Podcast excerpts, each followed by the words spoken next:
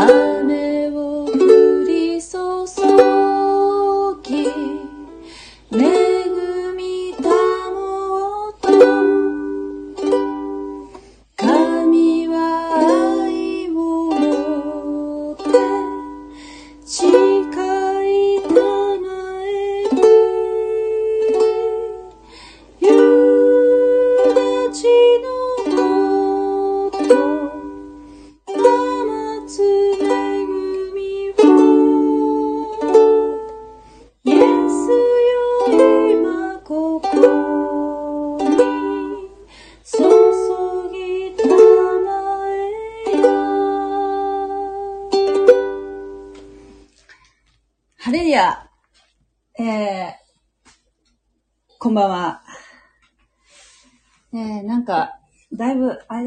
したけども、お久しぶりでございます。えー、今日もまた、聖書、創世記、じわじわと読み進めていきたいと思います。よろしかったら、お付き合いくださいね。よいしょ。はい、えー、前回どこまでやってましたかね えっと、おそらく、3章の6節まで、ごめんなさい、だったと思うんですけれども、えーっと、まあ、復習を兼ねて、3章の1節から読んでいきましょうかね。今日の箇所も含めて。では、えー、私は、口語訳聖書で読ませていただきますね。創世記3章1節から。さて、主なる神が作られた野の生き物のうちで、蛇が最も狡猾であった。蛇は女に言った。園にあるどの木からも取って食べるなと本当に神が言われたのですか？女は蛇に言った。私たちは園の木の実を食べることは許されていますが、ただ園の中央にある木の実については、これを取って食べるな。これに触れるな。死んではいけないからと、神は言われました。蛇は女に言った。あなた方は決して死ぬことはないでしょう。それを食べると、あなた方の目が開け、神のように善悪を知るものとなることを、神は知っておられるのです。女がその木を見ると、それは食べるによく、目には美しく、賢くなるには好ましいと思われたから、その実を取って食べ、また、共にいた夫にも与えたので、彼も食べた。すると、二人の目が開け、自分たちの裸であることが分かったので、一軸の葉を綴り合わせて腰に巻いた。彼らは日の涼しい風の吹く頃、園の中に主なる神の歩まれる音を聞いた。そこで人とその妻とは主なる神の顔を避けて、園の木の間に身を隠した。主なる神は人に呼びかけて言われた。あなたはどこにいるのか？彼は答えた。園の中であなたの歩まれる音を聞き、私は裸だったので、恐れて身を隠したのです。神は言われた。あなたが裸であるのを誰が知らせたのか。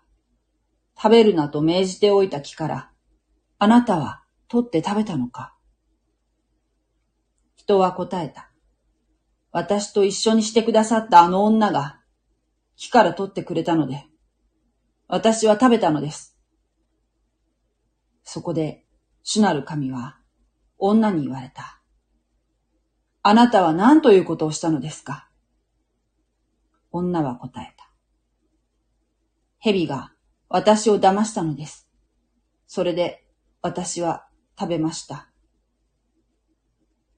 はい、えー、ここまでにしたしときたいと思いますね。13節まで読ませていただきました。前回は、6節、7節、7節までやったのかな？今日は8節からか。うん。えー前回、ついに、罪の始め、堕落、えー人間が、神の言いつけを破って、悪魔の方についた。というところでしたね。蛇は、最も賢い生き物でした。えーおそらく、今の蛇はね、手も、手足がなくて、地面を這いつくばってますけれども、この頃の蛇というのは、まあ、光り輝いた非常に美しい生き物で、しかも足があったと思われる。ということも前回言ったと思うんですけれども、聞いた話ではですね、このバビロンのね、壁画にある蛇の絵っていうのがあるそうなんですけど、それはね、足があるそうなんですよ。足のある姿で描かれていて、それでそれが、えー、あ、そう、バビロンの城壁に足のある蛇が描かれている、ということなんですね。足がないのは、ね。足がないのが、こう、女の人の前に来たら気持ち悪いですよね。普通。ヘビがこう来たら女の人って、普通わーって言う言うじゃないですか。よっぽどちょっと変わった人じゃないとね。だから、全然その警戒心を抱かせないで、むしろ美しい生き物だったんじゃないかな、ということが推測されるんですけれども。でこの蛇が、でまあ、蛇がって書かれていますけれども、蛇に、え悪魔が入り込んでる。言わせてる。っていうことですね。この状況はね。えー、そして、えー、蛇のね、嘘に騙されて、女は、えーまあ、なた方の目が開けるんだと。頭が良くなるんだ。賢くなるんだよ。神のように、善悪を知る者になるんだよ。で神のようになるっていうのはサタンの欲望ですよね。サタンは神のようになりたかったんですよね。えーそして、えー今、このね、えーアダムとエヴァのこの罪以降、人間は、どうでしょう。神のようになりたいって、えいう欲望があるんじゃないでしょうかある方いらっしゃるんじゃないでしょうかね。よくあのーなんていうかな。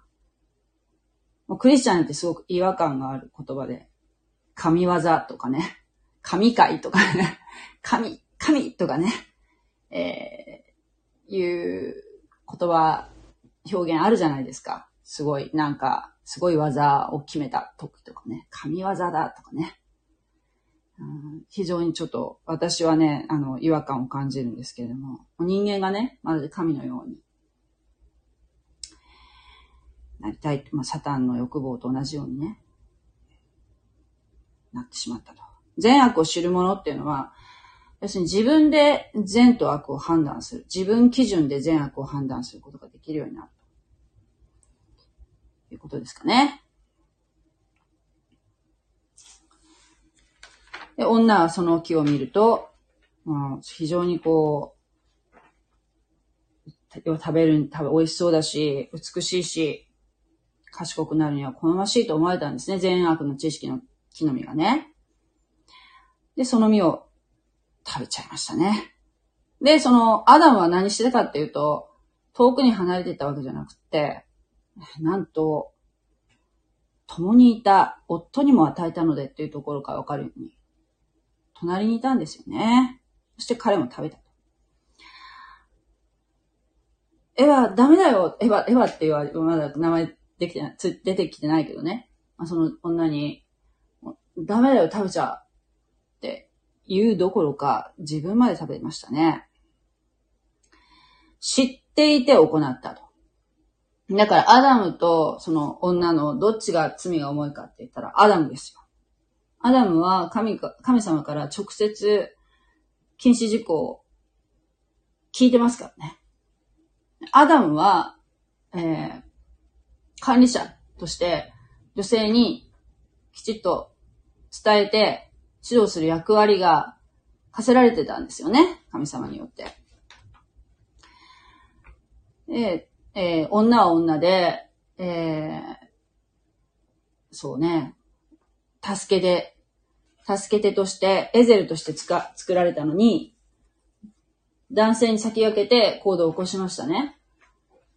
えー、まあ、両方とも悪いんですけども、でも、その管理者として神様に、えー、命じられている人間の代表としてのアダムの罪は重かったわけですね。そして二人の目は開けて、えー、この瞬間に、えー、霊的に死んだものとなりました。神様から、神様の支配から離れて、なんと悪魔の支配下に落ちたんですね。この世は、この今私たちがこの生きているこの世は、誰の支配下だと思われますか？もちろん、大きく捉えると、もちろん神様の支配下にありますよ。ですけれども、悪魔のことをこの世の神とも言うんですね。それはイエス様も認めているところです。悪魔の支配下にあるのがこのようなんですね。この瞬間、人間が支配を任されていた管理を任されていたこの世界が、神様がお作りになったこの世界の管理者として人間をお作りになったのに、やすやすと悪魔の支配下に落ちてしまった。侵略されてしまった。そして人間は悪魔のもとに付き従うものとなってしまった。これが霊的な死ですね。で、アダムとエワ、エワの子孫たる私たち人間は、生まれた、生まれ、生まれながらにして、神から断絶されたものとして、えー、今日に至るわけですね。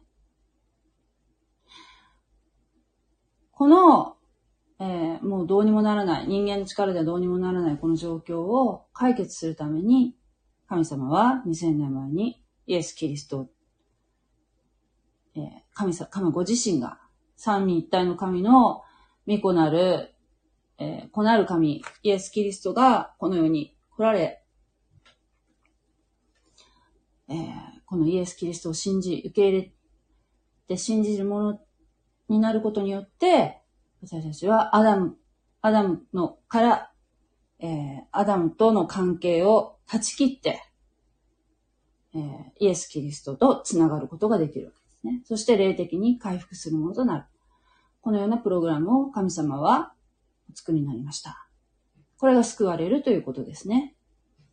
救われないままで死んでしまいますしね。この肉体が滅びた、えー、死が訪れますね。どの人にも。えー、その人たちは、えー、行く先というのはね、えー、非常に困難な場所に死後行くことになりますね。えですから、ぜひ、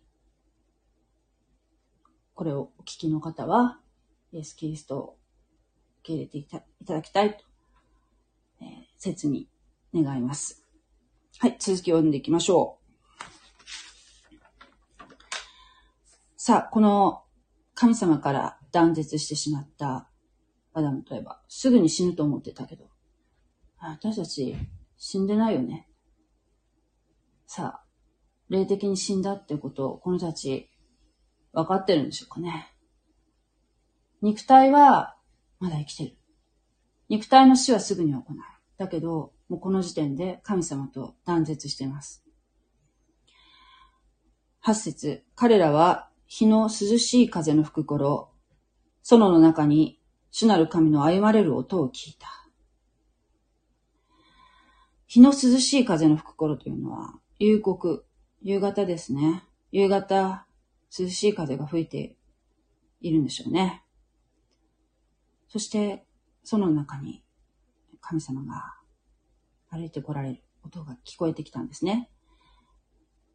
それまでは、アダムとエバは神様と、えー、神様の足音が聞こえてきたら、駆け寄っていったことでしょう。そして神様と交流して、楽しい、本当に喜びに満ちた時を過ごしていたに違いありません。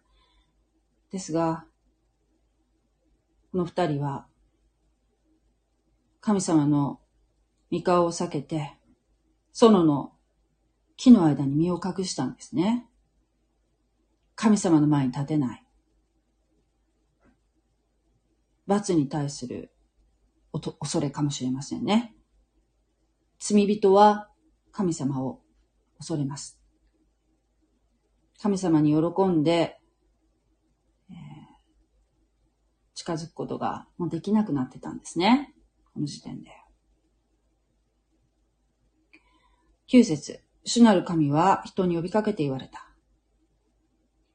あなたはどこにいるのか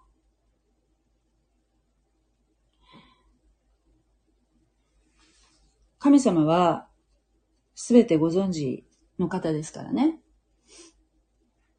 神様から隠れることはできません。たとえ、あなたが布団の中に隠れて、丸くなって、神様から逃れようとしても、神様は布団の中にもいらっしゃいます。神様から逃れることはできないんですね。神様は、私たちが立つのも座るのも、歩くのも、すべてご存知なんです。私が自分のことを知る以上に、私のことを知ってくださってるんですね。だから、隠れても、隠れきれないのに、この二人は木の間に隠れて身を隠していたんですね。じゃあ神様はあなたはどこにいるのかってなんでおっしゃったんでしょうね。どこにいるか分かってるのに。これはどこに隠れてるか本当に探してるからおっしゃってるというより、どこにいるのかなんていうことはもう分かっているけれども、あえて、どこにいるのかと尋ねてくださった。ということで、ではないでしょうか。なんで隠れなきゃいけないの？理由を尋ねていらっしゃるんですね。英語だと、where are you? ということでしょうかね。ヘブライ語だと、あいえか、あいえか、っていうふうに言うそうなんですけども、なんかすごい物悲しい響きだと思いませんか？あいえか、あいえか、ね、神様が。今も私たち人間に神様は、えー、呼びかけてくださってるんですね。あなたはどこにいるんだ？なんで隠れなきゃいけないんだ？出てきなさい。ね。神様は人間に謝るチャンスをくださってるんだと思うんですね。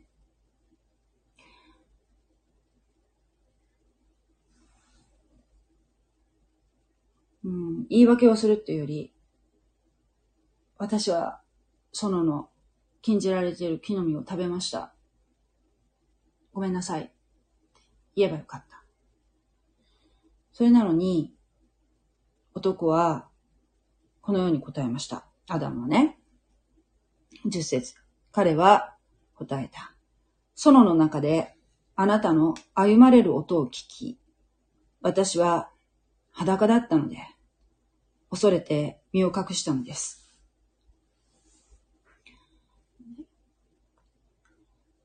私は裸だったので、恐れて身を隠したのです。神の前に恥ずかしい存在なので、ね。で、あの、隠れて身を隠したんですと。裸。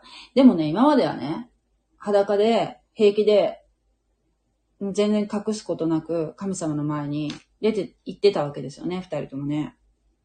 でも、自分が裸であることに気づいたということなんですけれども。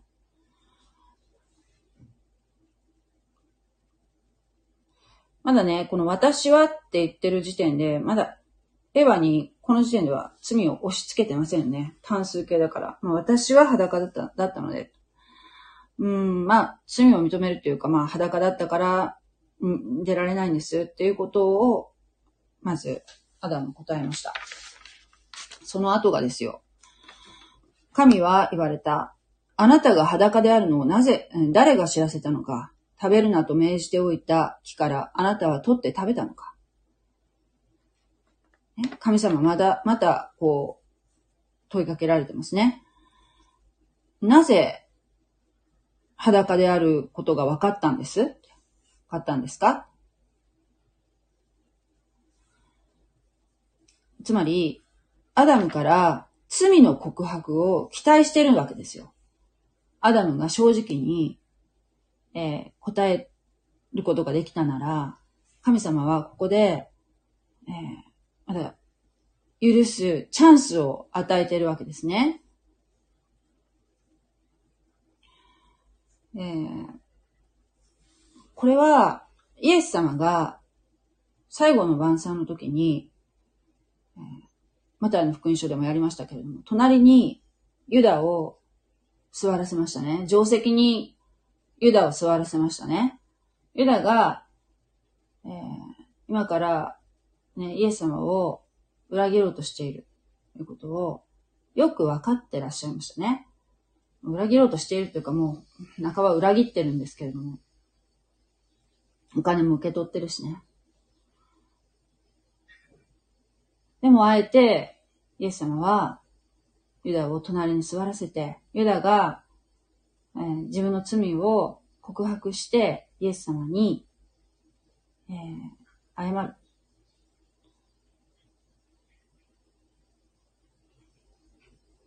悔い改めるチャンスをお与えになってましたよね。神様は悔い改めるチャンスを私たち人間にお与えになるんですね。その時、どういうふうな、えー、選択をするか、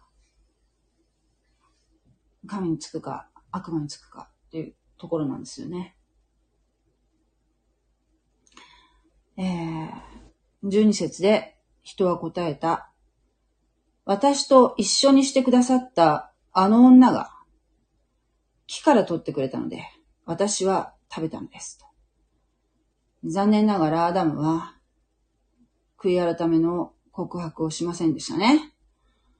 それどころか、私と一緒にしてくださったあの女が、えー、あの女とか言ってますよね。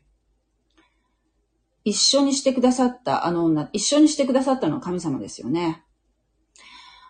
エヴァが、エヴァを作られた時に、神様がね、えー、アダムのあばら骨と肉からね、エヴァを作りになった時に、アダムは、とても喜びましたよね。なんて言ったか覚えてますか？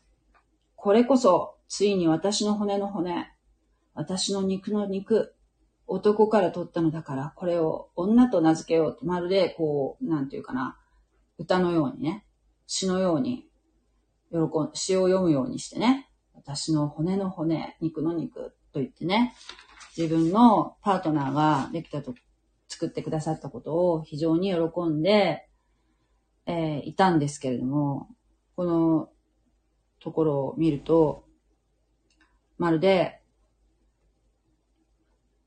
そうね、直接的ではないけど、間接的に神様と女を非難しているように聞こえませんか？自分の責任を過小評価して、えー、あの女さえ作ら作らなければ私はこんな罪を犯さなくて済んだのに。っていうようにね。この答えは、不合格ですね。テスト不合格ですね。そこで、主なる神は女に言われました。あなたは何ということをしたのです？女は答えました。蛇が私を騙したのですと。それで私は食べました。やはり、えー、自分のせいではないと。神やアダムのせいにはしてませんけれども、蛇のせいにしてます。これはね。と、うん、ま、もちろんそうですよ。蛇が騙したんだからね。まあ、それは間違いないんだけれども。でも、それを、えー、蛇の言うことを聞いてしまったって、聞く選択をしてしまったっていうのは、この、エヴァンです、エヴァですよね。私が悪かったんですとは言わなかったね。これも不合格不合格ですよね。えー、ね。こういう感じで、えー、神様は、えー、非常に悲しい 悲しい思いで、この二人の言い訳をお聞きになったと思いますね。えー、という感じで、アダムは神様と女を非難し、ね、責任転嫁し、そして、女は蛇のせいにしたと。ですね。そして、14節からちょっと読みま読みましょうかね。主なる神は蛇に言われた。お前はこのことをしたので、すべての家畜、野のすべての獣のうち、最も呪われる。お前は腹で這い歩き、一生塵を食べるであろう。今度は神様は蛇に言われました。蛇がすべての家畜、すべての獣の中で最も呪われるんだと。だからさ、えー、最初に言いましたけれども、バビロン、バビロンの城壁に書かれている足のある蛇。昔はひょっとしたら蛇は足があったのかもしれませんよね。だけど、この神様の、このね、裁きによって、蛇は、えー、足、手足がない存在になりました。そして一生塵で、塵を食べるであろうって書いてあるのは、蛇は、塵は食べませんよね。塵っていうのはまあ土、土のことなんですけれども、ゴミっていうよりね。これは、塵を食べるっていうのは、呪われた恥ずかしみを受けた比喩的な表現なんだそうです。塵を食べる。塵を食べてるように見えますよね。地面を這いつくばってるから。蛇はね。そして、15節ここが非常に重要な原福音と呼ばれている箇所なんですけれども、15節読みますね。私は恨みを置く。お前と女との間に。お前の末と女の末との間に。彼はお前の頭を砕き、お前は彼のかかとを砕くであろう。はい、えー、神様、この3章15節というのは、とても重要な言葉、神様のお言葉なんですけれども、ね。お前と女との間に恨みを置くと。私は、神様が、その原因をつくお作りになるところですね。恨みを置くっていうのはね。お前っていうのは、悪魔のことです。お前っていうのは悪魔。蛇なんだけど、蛇の中に入っているものはサタンですね。サタンのことです。お前と女との間に。お前の末と女の末との間に。お前の末っていうのは何かっていうと、サタンの子孫で、えー、これは、反キリストのことです。反キリストって、まあ、何かっていうと、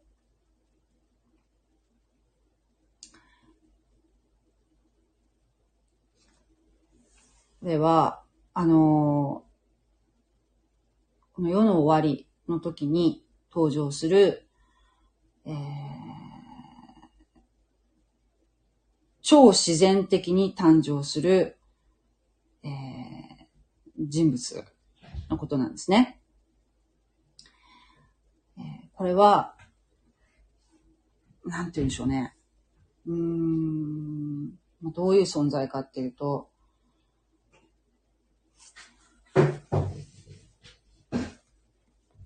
そうね。あの、先にこの女の末っていうのを説明しますね。女の末っていうのは、え女の子孫ってことなんですけれども、これは、えー、イエス・キリストのことです。女の末っていうのはね。私たちは男の人と女の人との間に生まれてきますよね。普通の誕生の仕方っていうのは男性と女性の間に子供って生まれますよね。で、えー、っとね、ユダヤ教の人たちっていうのは、だいたい系図とか見ると、あの、男系なんですよ。男性の名前でずっと来るわけですね。だけど、この女の末っていうふうに言う時点で、まず、あの、普通じゃないんですね。女の末っていうのは、普通に、えー、そうですね。男性が介在しない状況で生まれるっていう意味に捉えて間違いないと思うんですけども、えー、普通女、女だけでは子供は生まれませんよね、普通だとね。イエス様のお母さんであるマリアは、精霊によって乙女ですよね。乙女マリアは、精霊によって身ごもって、イエス様を産んだんですね。女の末です。えー、男の末、お前の末っていうのは、えー、さっき言いましたけど、サタンの子孫、反キリストのことですけどもこれも、えー、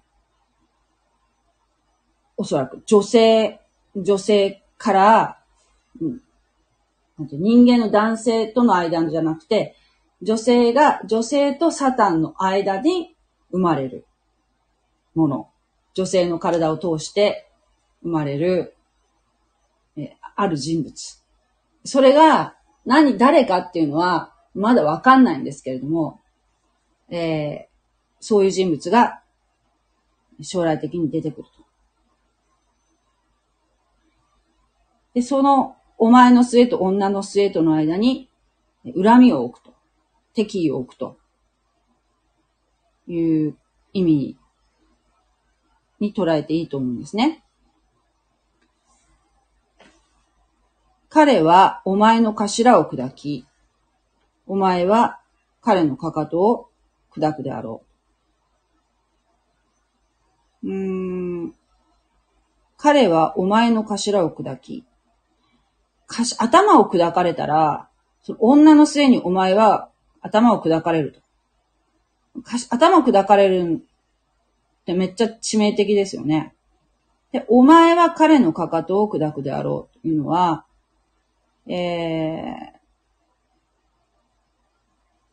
悪魔は、悪魔も、まあ、反撃をするけれども、でも、えー、女の末は、えー、致命的、それは致命的なものではなくて、イエス様は復活されましたよね。十字架についた。十字架についた。だけど、そこで一回イエス様、イエス・キリストはな死にました。だけど、復活しましたね。だから、致命的なものではない。痛いけど致命的なものではない。だけど、悪魔は頭が砕かれるんだと。イエス・キリストによって。えー、ということですね。でこの反キリストっていうのは、実はまだ登場してないんですね。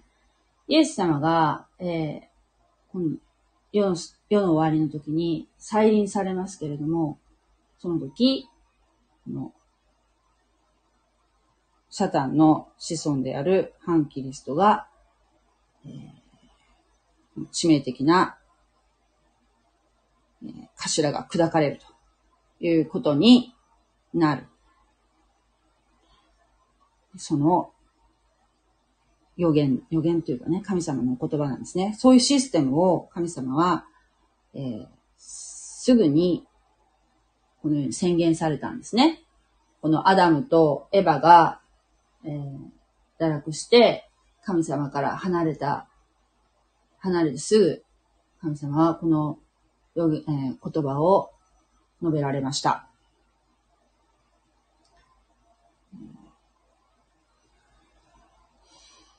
ということですかね。お前の子孫。お前の末。女の末。ところですね。うん。